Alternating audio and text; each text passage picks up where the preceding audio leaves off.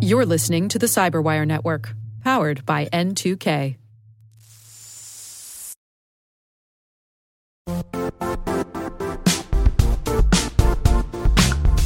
The IT world used to be simpler. You only had to secure and manage environments that you controlled. Then came new technologies and new ways to work. Now, employees, apps, and networks are everywhere.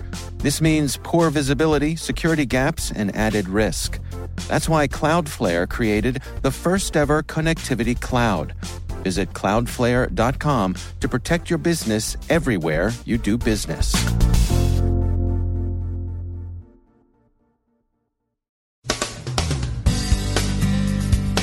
A defection and a leak exposed Chinese espionage and social control operations.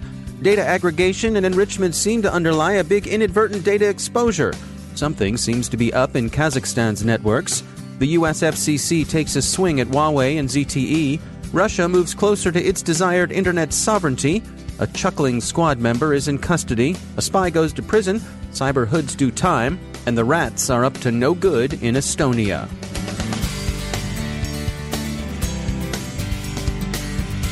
From the CyberWire studios at Data Tribe, I'm Dave Bittner with your CyberWire summary for Monday, November 25th, 2019. A defection and a leak, respectively, shed some light on China's repression of its Uyghur minority and on the country's espionage operations. Both operations have a considerable cyber component. Chinese intelligence officer Wang William Li Liqiang has defected to Australia, where he's being accommodated at an undisclosed location by the Australian Security Intelligence Organization. The Age reports that he's blown the identities of a number of senior People's Liberation Army intelligence officers in Hong Kong.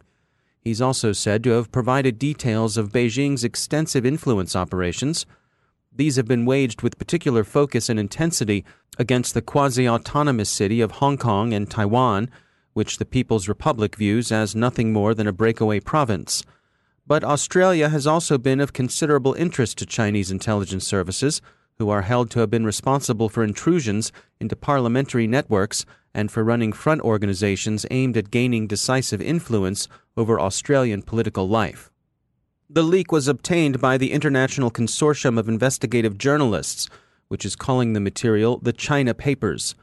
It amounts to classified guidelines for operating the camps in Xinjiang province where large numbers of predominantly Muslim Uyghurs are detained. Those guidelines are, the ICIJ says, for the most part directed toward techniques of behavior modification, what a BBC headline describes as a brainwashing system. The China papers also include classified briefings that describe techniques used to identify Uyghurs for surveillance and detention.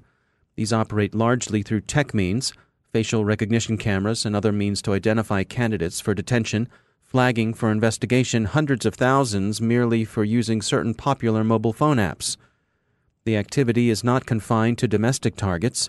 Uyghurs who are citizens of other states are explicitly designated for arrest and detention, and expatriate Chinese Uyghurs are tracked and monitored with the eventual goal of returning them for detention in the Xinjiang camps.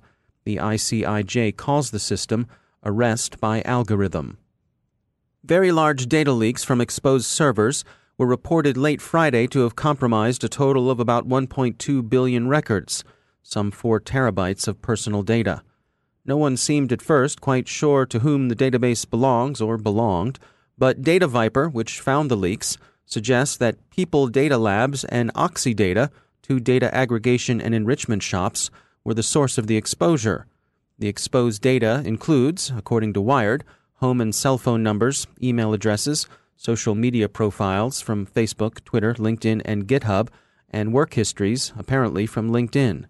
There were about 50 million unique phone numbers and 622 million unique email addresses on the server. The data lost falls short of the fullz so coveted by criminals, since they didn't include passwords, social security numbers, or pay card information, but it's a startlingly large breach nonetheless, and obviously suggests the heightened possibility of identity theft. Chinese security firm Qihoo 360 says it's detected a major cyber surveillance campaign against targets in Kazakhstan. Qihoo calls the group Golden Falcon. The Russian security company Kaspersky tells ZDNet that they think this is the APT previously tracked as Dust Squad. Neither company offers any attribution beyond that, but they do say the group appears to be Russian speaking. In itself, that means little. There is no shortage of Russian speakers in Kazakhstan. But Qihoo does think it's found that someone providing Golden Falcon with tech support is located in Moscow. That, too, is at best circumstantial evidence. There's no shortage of IT hired guns either, anywhere, especially in Eastern Europe. The story's developing. Citing national security concerns surrounding 5G networks, the U.S. Federal Communications Commission prohibited the use of universal service funds for purchasing Huawei or ZTE equipment. The U.S. has also suggested to some of its closest allies that their adoption of Huawei and ZTE equipment for their 5G buildouts will inevitably hinder close cooperation on intelligence matters. The Washington Post sees a series of U.S. tactical victories over China in the coming 5G market, and that American reservations about Chinese hardware may be gaining traction. Russia's Duma has banned devices that don't come with certain preloaded Russian software, computing reports. The law will go into effect this coming July. You're not actually going to be required to use the software, but any laptop, phone, or tablet you buy will have to come with it, out of the box, or it's no deal. The new law is generally seen as a further push toward Moscow's aspirations for Internet sovereignty. The government will use the next few months to work out exactly what software it wants to appear on every device sold in Russia. No serious observer sees this as anything other than a move to install tools that will enable the organs to see or control what goes on in every device. Louisiana's recovery from the Ryuk ransomware infestation that afflicted the state government systems is proving more protracted than officials hoped or expected, as, according to KATC, Governor Edwards on Friday declared a state of emergency. The Office of Motor Vehicles, whose service disruption has particularly irritated citizens, is now expected to remain offline through Monday, WWL CBS 4 reports. Former CIA officer Jerry Chun Shing Lee, who took a guilty plea to a single charge of conspiracy to provide national defense information to a foreign government, has been sentenced to 19 years in prison. The foreign government in question is China's. Mr. Lee was arrested by the FBI about two years ago. An alleged member of the Chuckling Squad, the clowns who sim swapped Twitter boss Jack Dorsey's account to distribute bomb threats, racist messages, and anti Semitic material, has been arrested. He's a minor, and his name is so far not known. The Santa Clara County District Attorney's Office in Silicon Valley is handling the case. The motivation is unknown, but probably wasn't financial, just the now sadly familiar quest for online glory. Alexei Burkov appeared Friday in the U.S. federal court for the Eastern District of Virginia, a court known as the Rocket Docket for the dispatch with which it handles its cases, where he entered a plea of not guilty to charges of computer intrusion, identity theft, and other forms of fraud. The 29 year old St. Petersburger arrived in the U.S. from Israel on November 12th. Mr. Burkov is alleged to be the impresario of Card Planet and a second unnamed forum where the elite could meet to swap insights, do some chest thumping, and trade contraband. We should mention that Mr. Burkov is entitled to the usual presumption of innocence, and so on. No longer entitled to such presumption is one Stanislav Vitalyevich Lisov, a Russian national arrested in Barcelona in 2017 and extradited to the U.S. in 2018. He was sentenced last week to four years in a U.S. federal prison. After he completes his sentence, he'll also serve three years of supervised release and will have to pay a $50,000 forfeiture, as well as nearly half a million dollars in restitution. Mr. Lisov, who this past February entered a plea of guilty to one count of conspiracy to commit computer hacking, was the proprietor of the NeverQuest banking Trojan. NeverQuest, also known as Vawtrak and Snifula, is thought to have been responsible for $4.4 million in damages, according to the Hacker News. Finally, we've all heard the entertaining but questionably relevant observation that squirrels are a greater threat to the power grid than hackers are. But attacks on Ukrainian electrical utilities around Kiev have somewhat muted this particular mo, but statistically it retains a degree of truth. Squirrels getting into transformers have blown out more power service than have hackers Of course, the squirrels have been at it longer, for well over a century now. Anywho, add another rodent to the rogues gallery. Over in Estonia, it's rats, And that's rodents, my friend, not remote access Trojans. They've been chewing on the power cables of one of the most highly connected countries in the world, and they're probably up to it in other places too. Get yourself some rowdy dogs, Tallinn. That's what we've done.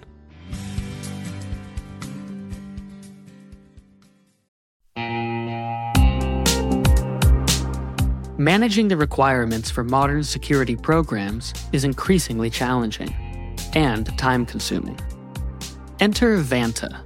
Vanta gives you one place to centralize and scale your security program.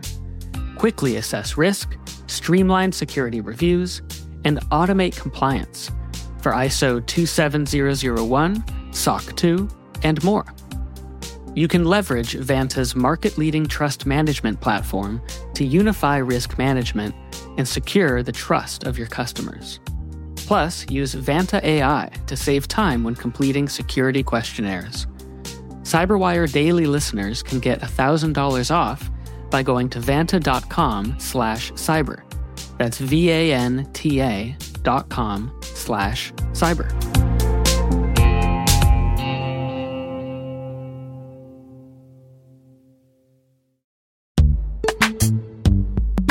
In the dynamic world of enterprise security, identity architects and IT leaders face a major challenge.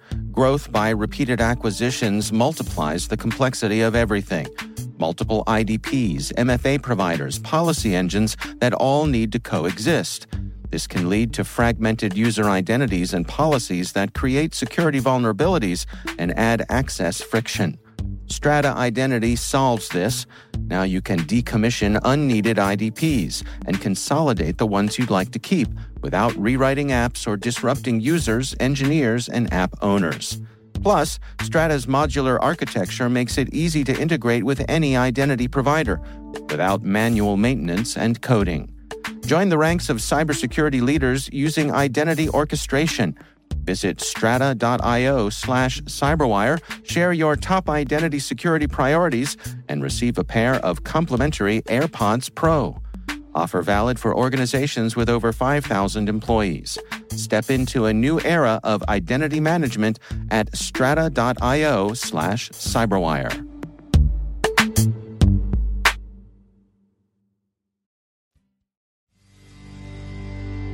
And joining me once again is Caleb Barlow. He's the CEO at CynergisTek.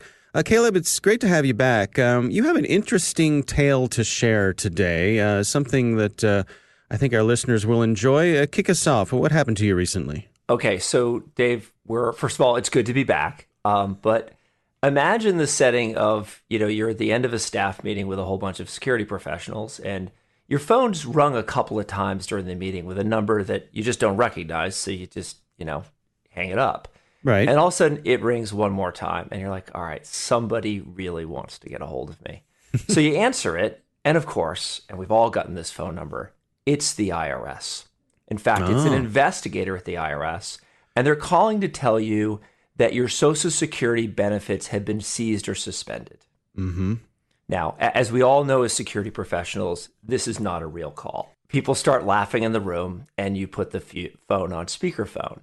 And what mm. happens next is, well, pretty interesting. But not only is it comical, Dave, but we actually learn some things because with a whole room of people, we are able to take a lot of notes as this call unfolded. Hmm. And what we saw here was a pattern that I think as security professionals, we can actually learn something from. All right, so, well, let's go through it together. Yeah, so to set the stage of the story, right, and, and, you know, this is kind of what you'd expect. I get this call from an officer at the Social Security Administration, Officer Rick Smith, mm-hmm. and he indicates that my Social Security number's been suspended. But what was amazing was the amount of time and investment that the caller was willing to put into this before actually asking for anything. The other thing that we started to notice was something about this call was very different um, they seem to be following a pattern. I kind of realized, wait a second, I've seen this pattern before. And it's actually the pattern that's used by large scale CRM vendors that train people to call for inside sales. The first thing you have to understand here is that the pretext was amazing. And the pretext took almost 10 minutes. And during this entire time, I wasn't asked for any PII other than the last four digits of my social security number, which let's hmm. face it, you can't do much with that. Now, all the security professionals that are listening to this will laugh a little bit when I told them that the last four digits of my social security were 1337. Um, but of course, he didn't seem to catch that joke. Um, you know, it was kind of amazing of how long will this go? But then this then we switch to the second phase. So if you think of this, the first phase, the pretext, was trying to build trust. Is there something that connects me to them? And think of this. This is just like what you would do if you're trying to sell somebody something. And I'll hmm. get to why that's important in a minute. But the second phase, now we're exploring.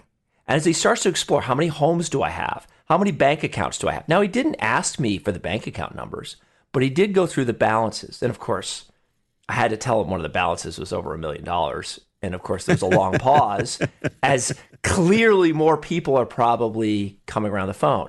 So then it pivots again. I eventually say, I trust him. And it's like, Dave, it was like I said the magic word on the call, and the call changed again dramatically. So huh. now the exploration stage stopped. And now he switches to giving me choices and advice. Now, key again, again, think about this. Anyone that's ever worked on a sales floor, you don't want to tell the customer what to do.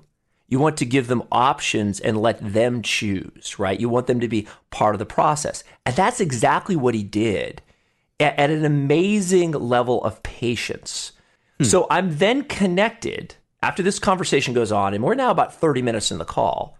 I'm connected with a US Marshal who calls my phone separately, and now the story thickens. And they're incredibly patient. Why I'm just a complete pain in the backside as they walk through options, asking me to pick. And this U.S. Marshal, which I later looked up, he gave me a name, Jeff, and I won't say the last name. It turns out actually is a real U.S. Marshal. Hmm. And they were spoofing the actual number from the U.S. Marshals Service. So they obviously picked that up on the web. But now the plot thickens. Now I go from this being a kind of identity theft issue to there's money laundering, there's drugs involved, and I'm going to go to court and be locked up for nine days. It's a recorded call. And I need to tell the U.S. Marshal what I want to do. I need to pick. So I finally pick, and then we get to the ask. And the ask is, and of course, anybody listening to this already knows where this ends up. He wants me to go to the bank, but he wants me to keep on the phone while I do.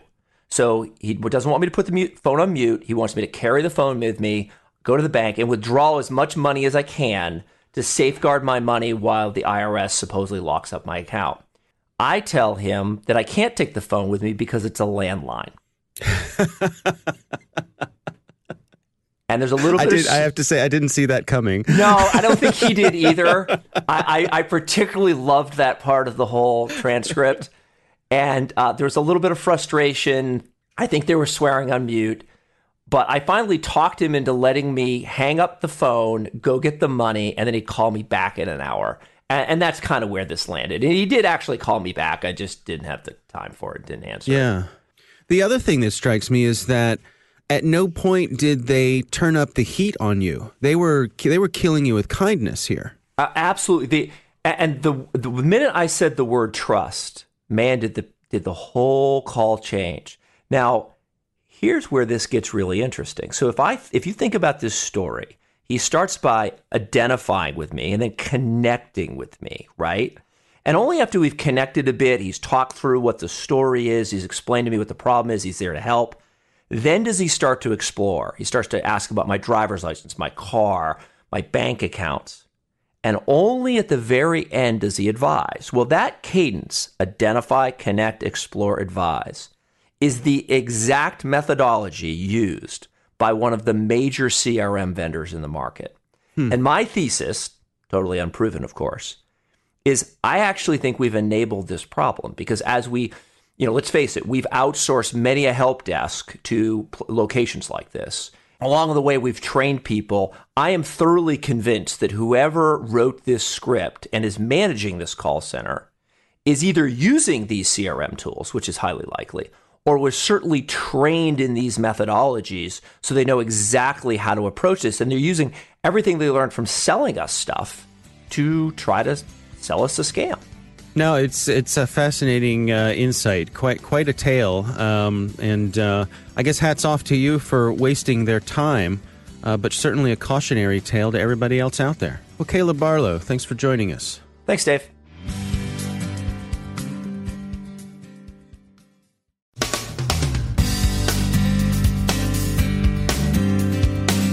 And that's the Cyberwire. For links to all of today's stories, check out our daily briefing at thecyberwire.com. And for professionals and cybersecurity leaders who want to stay abreast of this rapidly evolving field, sign up for Cyberwire Pro. It'll save you time and keep you informed. Listen for us on your Alexa smart speaker, too. The Cyberwire podcast is proudly produced in Maryland out of the startup studios of Data Tribe, where they're co building the next generation of cybersecurity teams and technologies. Our amazing Cyberwire team is Elliot Peltzman, Puru Prakash, Stefan Vaziri, Kelsey Bond, Tim Nodar, Joe Kerrigan, Carole Theriault, Ben Yelin, Nick Veliky, Gina Johnson, Bennett Moe, Chris Russell, John Petrik, Jennifer Eiben, Rick Howard, Peter Kilpe, and I'm Dave Bittner. Thanks for listening. We'll see you back here tomorrow.